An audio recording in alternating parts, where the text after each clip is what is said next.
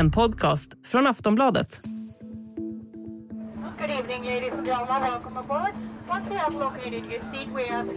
Köer, inställda flygningar, personalbrist, köer, pilotstrejker, passtrul, köer, köer, köer. När vi ser tillbaka på flygsommaren 2022 minns vi väl egentligen mest saker som gick fel. En enda lång rapportering om problem. På Arlanda är frustrationen över långa köer till säkerhetskontrollen en fortsatt stor del av resandet. European airports are also dealing with major staffing shortages, worker strikes and constant delays and cancellations. Hur långt innan planet går är ni här? Ehm, när går det? 19.50 tror jag. Så, Så ni är här åtta timmar innan. ja. Tror ni att det behövs? Eh, Ja, verkligen. Ja, ni hör ju hur vi hade det. Så nu är den stora frågan, hur blir trafiksommaren 2023? Redan nu har vi fått in en del varningar om strul på olika håll. Strejker runt om i Europa, risker för köer, försenade plan och inställda tåg. Dessutom är flygande tillbaka på nivåerna före pandemin och då ökar förstås risken för trubbel. Så hur illa kan det bli? Var blir det värst? Hur ska man som resenär förbereda sig? Och vad finns det för tips på okaosiga resmål? Det ska vi prata om i dagens Aftonbladet Daily. Jag heter Olivia Svensson. Gäst i avsnittet är Aftonbladets reseexpert Lottie Knutsson. Om jag ska vara ärlig så tror jag att vi ska vara inställda på en stökig resesommar igen. Stökig sommar säger du. Var finns de största orosmolnen? Ja, det är inte lika mycket just på passsidan, så det, det, det tror jag bara. Det, däremot måste man naturligtvis förnya sitt pass. Det är absolut hög tid. Det är ändå en ganska lång produktionstid numera. Men de stora utmaningarna nu, de ligger på infrastrukturen. Det är när vi ska ta oss runt och det gäller både flyget och tåget i allra högsta grad. Mindre skulle jag vilja säga med båt, alltså färjetrafiken eh, fram och tillbaka från kusterna i Sverige. Ja, det här med flyg, det är ju många som med fasa minns de här jättelånga flygplatsköerna, oron över att inte överhuvudtaget komma med sitt flyg. Hur är läget på de svenska och europeiska flygplatserna nu inför sommaren? Ja, det är stökigt. Eh, ja, eh, Swedavia har lovat att man, det inte ska bli de där absurda köerna i security, alltså säkerhetskontrollerna på Arlanda som var förra året. Man ska också komma ihåg att de var ganska koncentrerade till Arlanda och inte övriga flygplatser i Sverige.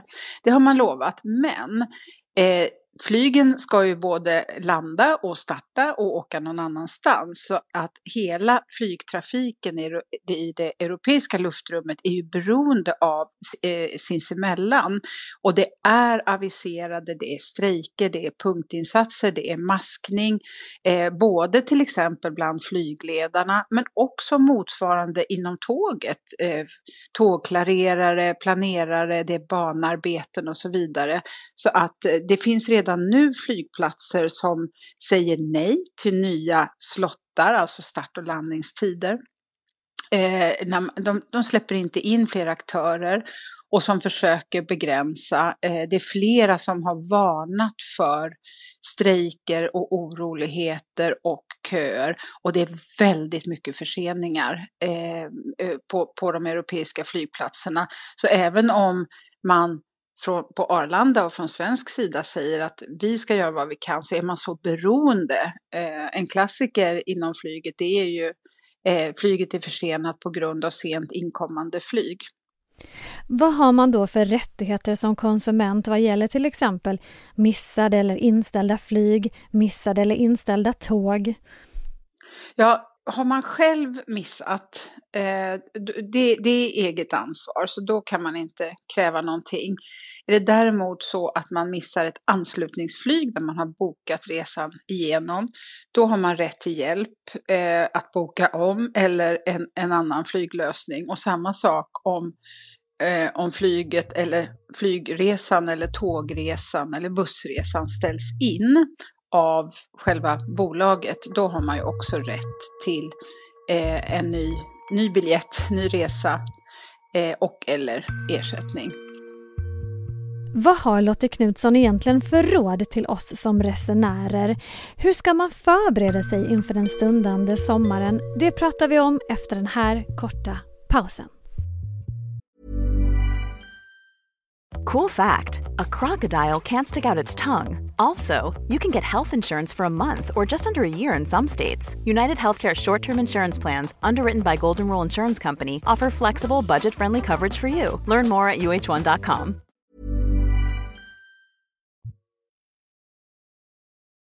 Och nu är det ju många svenskar som eh, planerar sina semestrar som har gjort det kanske väldigt länge. Man är på väg ut i Sverige eller i Europa eller någon annanstans.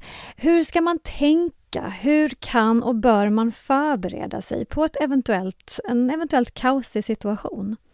Ja, ja, det första är nog det där, precis som du säger, det är att man mentalt är inställd. Mm. Nästan alla flyg är försenade. Jag ska vara beredd på det. Jag kanske har med mig eh, en, en tom flaska, eh, vattenflaska som jag fyller på när jag har gått igenom security. Så jag har lite extra vatten att dricka, jag kanske har med mig något litet extra mellis, eh, någon extra leksak till barn om man reser med barn och så vidare. Så att man överhuvudtaget är förberedd. Eh, eh, många gör så att de också packar så att man inte checkar in allting i bagaget utan om det är så att bagaget eh, blir försenat eller försvinner så har man kanske åtminstone bikini, flipflops och ett par underkläder med sig i handbagaget. Så att man är lite beredd på om det värsta händer. Det brukar faktiskt hjälpa. Eh, och sen bara tålamod, tålamod, tålamod och försöka om man kan att resa utanför de här oerhört intensiva semesterperioderna som är under skolloven. För det är ju inte bara Sverige och svenskarna som, som reser då, utan det är ju hela övriga Europa och världen också. Finns det någonstans i Europa där det, är, där det ser riktigt dåligt ut just nu? Som kanske en flygplats som man ska undvika i möjligaste mån till exempel? Ja, men det är en bra tanke. Eh, jag har också funderat på det faktiskt. Det verkar som, Arlanda är inte en jättestor flygplats, men där har man problem i alla fall. Mm. Men alltså de stor, undvik de största flygplatserna. Där det är, och har varit mycket problem, det är Schiphol till exempel, alltså Nederländerna, Holland, eh, och Gatwick och Heathrow. Den typen av flygplatser har varit väldigt drabbade och är väldigt drabbade av väldigt mycket förseningar, inställda flyg. Eh, Schiphol till exempel i Holland, där eh, ställer man in all flygtrafik eh, så fort det till exempel är regn och åska och så vidare. Så att det, det Försök resa från mindre flygplatser i Sverige om det går. Eh, titta på alternativ tycker jag. Det finns faktiskt också färjetrafik ut från alla Sveriges eh, kuster med prisvärda rederier till lite närmare resmål. Så att jag tycker också man kan fundera på sin slutdestination. Och ska man resa någonstans så till mindre resmål, inte de här absolut största flygplatserna. Och vad gäller Sverige, om man ändå absolut inte vill semestra i Sverige så tycker jag man kan kika på Åland, Bornholm, Baltikum, Estland, Lettland, Litauen, Polen har också bra prisbild. Eh, Tyskland och Danmark dit man lätt tar sig då med olika färjor. För, för de, på vattnet finns inte riktigt den här trängselproblematiken. Inte än i alla fall, kanske efter dina tips här. Vi får se. Men hur ser svenskarnas resande ut? Det var ju en lång pandemi. Det har varit mycket prat om flygskam och att man ska hålla sig hemma på grund av klimatet. Hur, eh, hur är läget egentligen där? Ja, det intressanta är att helt färska undersökningar, det kom ut en häromdagen, så de, de visar att 9 av 10 svenskar vill inte avstå från sin utlandsresa. Sen så kan man ju tänka sig att man väljer andra färdsätt än bara att flyga. Eh, jag, jag, vill påminna om, inte bara om tåget, men också faktiskt att det finns kvalitetsbussar och bussbolag som man inte ska förakta. Och som sagt då också båt och färjetrafik. Men eh, generellt, många vill utomlands fortfarande, men det intressanta är att vi reser ändå på ett annat sätt inom landet efter pandemin. Hur då? Vi har, upp, nej, men, alltså, vi har upptäckt hur fint Sverige är. och tittar man på de här allra mest populära och ganska dyra Eh, semesterdestinationerna i Sverige så är de väldigt välbokade. Jag tänker på västkusten, några attraktiva fiskesamhällen, Skåne, eh, eh, Stockholms skärgård till exempel. Så man kan försöka titta bortom dem. Det finns så mycket annat att upptäcka i Sverige. Man kan titta norrut, det finns fantastiska stränder också. Man kan titta Småland, Värmland, lite inåt landet, eh, inre Hälsingland och så vidare. Så att jag tycker man kan, man kan se till att upptäcka helt nya landskap och, och fortfarande ha, ha nya semesterupplevelser. För det som har hänt också och som var på gång innan pandemin, men som har blivit så tydligt nu, det är att överallt runt om i Sverige så finns det en massa nya aktörer.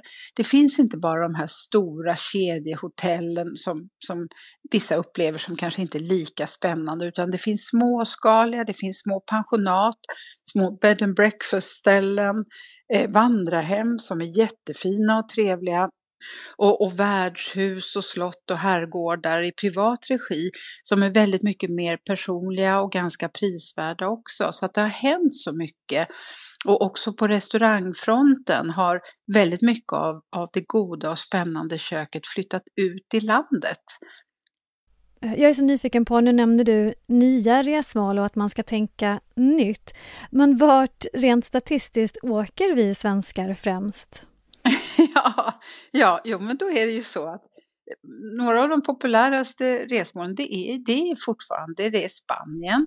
Mm. Där väldigt många också har lägenhet. Men Spanien är fortfarande, inklusive då Mallorca och Kanarieöarna, det är det absolut största.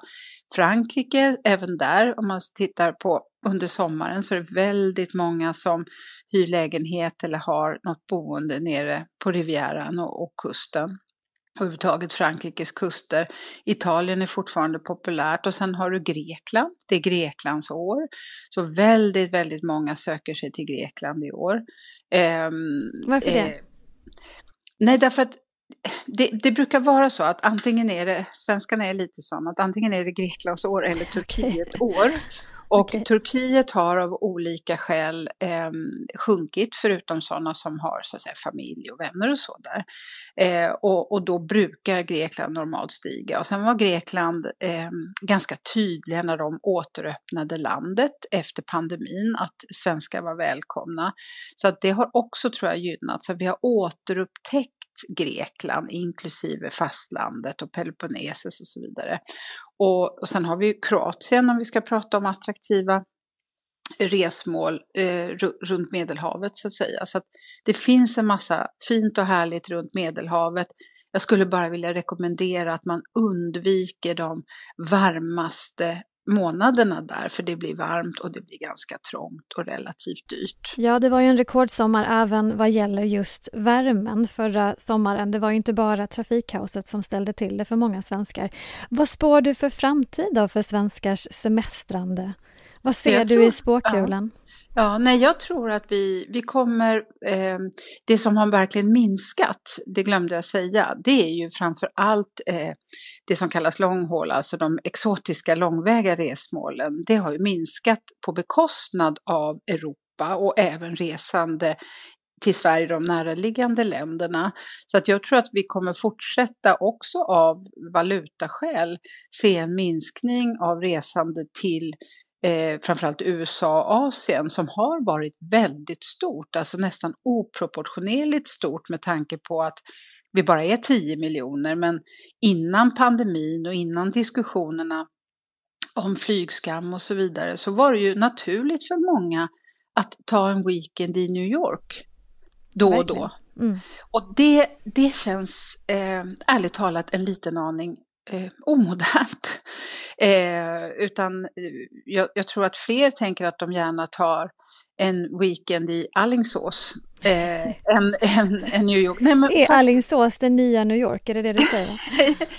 ja, men det, det, har andra kvaliteter och, och härligt. Det är kaféstad dessutom. Vi svenskar älskar ju att fika. Men det var bara ett exempel. Mm, jag, eh, jag menar bara att jag tror att vi kommer upptäcka och återupptäcka lite närmare resmål. Ehm, jag var själv just nu på Åland till exempel, flest soltimmar i Norden och det är ju nästan medelhavsklimat, samma sak Bornholm och öarna ut där. Så jag, tror, jag tror på en renässans av det lite mer näraliggande också för att det är en prisfråga. Det är också dyrt att flyga långt.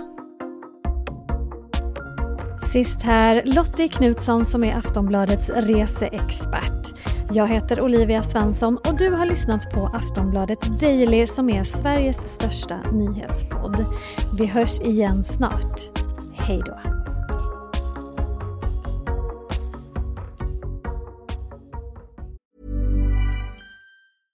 Ryan Reynolds här från Mint Mobile. Med priset på nästan allt som går upp under inflationen, trodde vi att vi skulle bring våra priser down.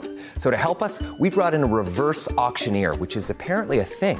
Mint Mobile unlimited premium wireless. Ready to get 30, 30, bit to get 30, bit to get 20, 20, 20, bit to get 20, 20, bit to get 15, 15, 15, 15 just 15 bucks a month. So, Give it a try at mintmobile.com/switch. slash $45 up front for 3 months plus taxes and fees. Promo rate for new customers for limited time. Unlimited more than 40 gigabytes per month slows. Full terms at mintmobile.com.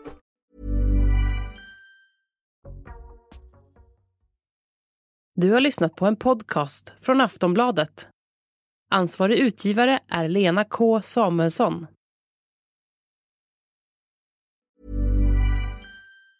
Tired of ads barging into your favorite news podcasts? Good news. Ad-free listening is available on Amazon Music. For all the music plus top podcasts included with your Prime membership. Stay up to date on everything newsworthy by downloading the Amazon Music app for free or go to amazon.com slash news ad free. That's amazon.com slash news ad free to catch up on the latest episodes without the ads.